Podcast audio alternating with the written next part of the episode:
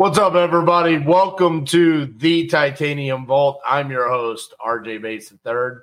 And today I'm here to tell you a story about the time that I got robbed for $27. Now, this didn't happen anytime recently. This is from way back in my Pizza Hut days. I was trying to remember exactly how many years ago it was. Man, makes me, I'm aging myself here. I believe it was somewhere around 15 to 16 years ago. But I've talked about the story a few times, but I really kind of wanted to break down exactly what happened, what my feelings were after, and now 15, 16 years later, my big takeaway from a business perspective about what happened when I got robbed for $27. So here's what happened I was a manager at Pizza Hut. I was not quite a general manager yet. It was somewhere in between my shift manager and my assistant manager days. I was closing the restaurant, and the way that this worked was is as the night progressed, you let your staff off to save on labor costs. So you eventually cut your customer representatives that were answering the phones. You got rid of the people that were helping you clean the restaurant. You got rid of your cooks and eventually dwindled all the way down to where it was just the manager and a closing or two closing drivers for deliveries. Now, I'm sure things have changed now at Pizza Hut with things like Uber Eats and DoorDash and things like that, but that was the way that this restaurant back then performed. So we're at the end of the night. It's the last order. I make the pizza. The pizza comes out. I cut it, put it in the box, tell my delivery driver, hey, the order's up. He finishes doing the dishes, grabs it, checks the map where he's going. This is pre GPS on cell phone days. It was a long time ago, man. And uh, he leaves. What had happened is, is the two gentlemen that robbed me had stood outside of the restaurant as if they were waiting on their order and watched delivery drivers walk up to the door and punch in the code and then come in throughout the night. So they've actually just figured out what the code was to the delivery driver door. At this point, because I was alone inside of the restaurant, I had already locked the front door. So the only person that was supposed to even have the ability or access to come in was an employee through that delivery driver door. So, delivery driver leaves. I've got some music blaring on the radio. And if you don't know, I listen to heavy rock music, not the most comforting music to be blaring over a radio when you get robbed at knife point. I walked around the corner. I grabbed the pan from the pizza that I just cooked. I took it to the back sink to wash it. And as soon as I and putting the pan in the little dishwashing tray. I push it in, shut the dishwasher. I actually hear the code punched in the door and the door open and I look and it's the door is right in my line of sight. It's probably about I don't know 20 yards away from me. We were a long skinny Pizza Hut. And as as soon as the door opened, I see two guys wearing black hoodies, mask, and carrying knives. And, you know, they start screaming screaming profanities. You know, put your hands in there, blah blah blah blah blah. Now, what's crazy about this is, is you know that scene on Crocodile Dundee where it's like, you call that a knife? This is a knife. I have no Australian accent, so sorry. Normally, I'm fairly decent in accents, but I don't have an Australian accent. And he pulls out the big blade. I could have done that because I was literally standing by all of our dishes and we had some massive knives right there. But I kept my composure, put my hands in the air, said, I don't want any trouble. And they ran up and they made me get down on the ground and they put the knife up to my throat. I didn't have the big beard at the time. They put the knife up to my throat and they made me get down on my hands and knees because they didn't want anybody to see through the windows what was going on. So I essentially had to crawl on my hands and knees from the back dishwasher to the cash register, which was behind uh, the the front desk, so you can't actually see it from the front where we actually kept our money. And they made me open the cash register, which I still remember this moment of like they wouldn't even let me see the keyboard, but I had opened the cash register so many times that I didn't even have to see it. I could just feel. And it was like boom, F1 down, enter, you know, F2, and then it opened the cash register. And so I did that. They opened the cash register and they grabbed $27 out of the cash register because I had been dropping money in the safe throughout. That was like uh, one of our responsibilities as the manager is to make sure that there wasn't a ton of cash left over in case you were robbed, which is crazy to think about. So they grab the $27 and they freak out. They're like, this is it. What? Where's all the money? And I'm like, it's in the safe. So up front, we did have two cash registers that were never used. So they wanted me to open those, which was a lot more difficult because they weren't on the screens to be open. So I had to go, I had to get them to the appropriate screens. Now, mind you, now we're up front where literally anyone on East Chase Parkway or outside the restaurant could see what was happening. So they really wanted me to stay down low, and I'm struggling to figure it out. At this point in time, one guy has the knife to my throat. He's telling me what to do. And the other one is running around the restaurant trying to figure out if there's anything valuable for for them to steal. Right. So I opened the register that had no money in it. I told him it had no money. He sees it. He makes me open the other one. It has no money. And then he tells me to open the safe. Well, this is a time lock safe. It could not possibly be open until 9 a.m. the next morning. I tell him that. He makes me take my keys out, makes me put the key on there, makes me punch in my code. I punch in the code. Still, it, says right there time lock safe is locked, cannot be open until 9 a.m. At this point in time, I don't know if he was on drugs. I don't know if it was just an emotional reaction, but he was livid. He was at the point where he was ready to do bodily harm. Now, what he had done is, is when I had op- opened the cash register above the safe, and then he told me to open the safe, he essentially pushed me from like me squatting in a catcher position to where he pushed me where I'm like very vulnerable and sitting on my butt. And he's holding the knife like this to my throat. And he actually started screaming at me and calling me names and kind of losing his composure. And he started to press the knife against my throat. And actually, this was the first time I got really scared that something uh, I could be physically harmed. You know, I, I, I thought up to this point they just wanted money, but this is like, hold on, he might be crazy enough to like try to kill me or, or just hurt me. So I actually swatted the knife away and I said, Yo, dude, I do not want to die for Pizza Hut's money. Okay. That I'm you can have it for all I care. I just I can't get it. I I can't. There is no way for me to get you the money. And I don't know why, but the next fear that I had was is just out of pure frustration he was going to stab me in my thighs because of the way that I was sitting and because of where he was and the way that he was holding the knife at this point. I was really worried that he was just going to randomly just stab me to see if I would react different to give him money.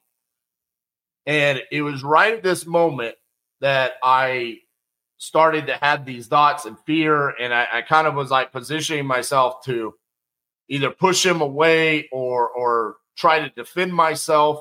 The other guy came around and goes, dude, he ain't lying. We got to get out of here. We've been here for too long. And so the other guy that was not like as emotionally invested into getting the money because he had been running around the store grabbing who knows what or looking through what. I mean, there wasn't anything to get except some pepperoni and dough and sauce. And I mean, there's just there's not a whole lot of valuable things that you can steal from inside of a Pizza Hut. He had determined it was time for them to go. So they made me empty out my pockets. They they stole my cell phone. Funny enough, they didn't steal my car keys in my car. Um, they they stole my cell phone. Um, they took my wallet and and then they ran out the door. And so as soon as they ran out the door, like I followed behind them to see where they were going. Because I knew they only had knives at this point. And so it was like, well, I'm going to go out. And I saw they ran literally straight to the left across the street into the apartment complex that was next door to the Pizza Hut and ran up in there. Now, what was crazy is is that we had a Wingstop right next door, and there was multiple police officers eating inside of that Wingstop. I ran inside. I locked the. I dead bolted the door at this point, so I knew that there was no way for them to get in. I hit the panic button, uh, which immediately notifies the police department, and nine one one then calls and says, you know, was this panic button pushed on purpose? Yes, it was. I was just robbed a knife point. Okay, the police are dispatched on the way. Police got there. I told them right where they went. I'm like, they went right across the street to that apartment complex, and they essentially told me, hey, there's nothing that can be done. We're sorry that this traumatic experience happened, but you know, basically, sorry. That's a, a shitty thing that happened, but there's no way in the world we're going to go over there and we're going to find them. They were masked. Um, I couldn't tell them anything other than their ethnicity and general height and weight and what they sounded like when they were screaming at me. Now, that's the traumatic event. They got $27 and some things out of my pocket. Everything was replaceable. I didn't get hurt. Thank God. Um, I was able to keep my composure and and not escalate the situation. Um, moving forward, and the point of me bringing this up on the podcast, I showed up. I continued to show up for the job. Um, it was my it's how I made a living. So I was supporting myself at the time, you know, in my my early twenties. Um, I had a responsibility as a manager. Um, luckily enough, the the general manager that I was working for was kind enough to move me to a lot more opens than closing. Now I will say I still had like some scary moments, some herky jerky moments where I'd be in the restaurant um, alone and the door would open. Uh, you know, PTSD, if you will, um, from the situation. But I continued to show up, and I never thought about quitting the job. Never. Um, the point of me bringing up this on podcast is, is a couple years later, I've been promoted to a general manager. Took over a restaurant essentially like a flip. I've used this analogy before where you know, if you're a general manager, you get promoted, you essentially get promoted for one of two reasons. The, the person before you retired or quit, or they got fired because the restaurant was in disarray. And that's what I got. I got a, a restaurant that was in disarray, and it was my job to resurrect it, to flip it, turn it into a good restaurant again. And um, gentleman from Jacksonville, Florida, flew in from corporate and, and essentially said, You're nothing but an overglorified shift manager. And that was my last day at Pizza Hut. I quit right after that. And what's crazy is, is I look back and what spurred me to have this on the podcast today is one, I want to share more of the story, my story.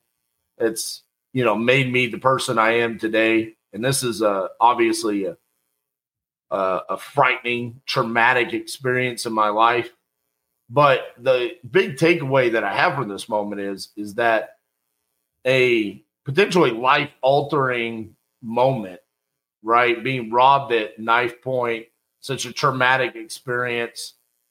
I never once questioned continuing the job. That was never even a conversation in my mind. But being disrespected, not feeling appreciated, by the corporation that I was working for instantly severed my eight year tenureship at Pizza Hut. Instantly. And as business owners, people that want to grow teams, think about that. Maybe I don't have the same reaction as most people. Maybe most people, that traumatic experience would have been the end of your tenureship. But think about how important respect and being appreciated was to me. It made me alter my career. It led to this moment where now I control and am able to create my own reality. That's why I wear that on my wrist every single day. Create your own reality. I had no control over my reality, my destiny. And I realized that the moment that that man came in, and as I'm sitting here and I'm bleeding over resurrecting this restaurant, and I am hiring and firing managers, and I am training the staff, and I am essentially rebuilding it from the ground up, I got told, we don't appreciate you. I don't have respect for what you bring to our organization. That man knew nothing about me. That man had no idea that just two years prior to that moment, I worked 47 straight days for that company without a day off. 47 straight days. Not having control of my destiny made me realize I've got to get out of here. I have to go have the ability to create my own reality. So, as a business owner, take this story and realize the importance of appreciating and respecting those that choose to work for your organization, that are sitting there and bleeding for your company. And allow them to feel like they control their destiny. Because up until that moment, I felt like I did. I had the ability to work hard and gain their respect and gain their trust to then get promoted to from delivery driver to shift manager, from shift manager to assistant manager, from assistant manager to general manager. And I don't know when that was ever going to stop. I knew it wasn't going to be what I was going to do forever. I knew at some point in time I wanted to be an entrepreneur, but I was enjoying the experience of learning how to run a business for a Fortune 500 company. And what ended that was the moment that I felt disrespected by the corporation and not appreciated for what I had given them. So, my big takeaways from being robbed for $27 all these years later is I no longer have PTSD about being robbed. I no longer have bad dreams about having a knife held to my throat. I can easily talk about it and tell the story. But I could still vividly remember the feeling inside that was given to me when I was disrespected. And I realized that all of my efforts are not appreciated by this job. I have, have to find a way to create my own reality. That is the takeaway I have from being robbed for $27. If this story resonated with you, if you appreciated me sharing this story, let me know in the comments. Make sure you like the video, subscribe to my channel. If you're listening on Apple, make sure you leave us a five star review. Same thing on Spotify, guys. We appreciate you. I appreciate all of the love and support we get. And thank you for being a part of our journey to help us create our own reality. Every single one of you are appreciated by me.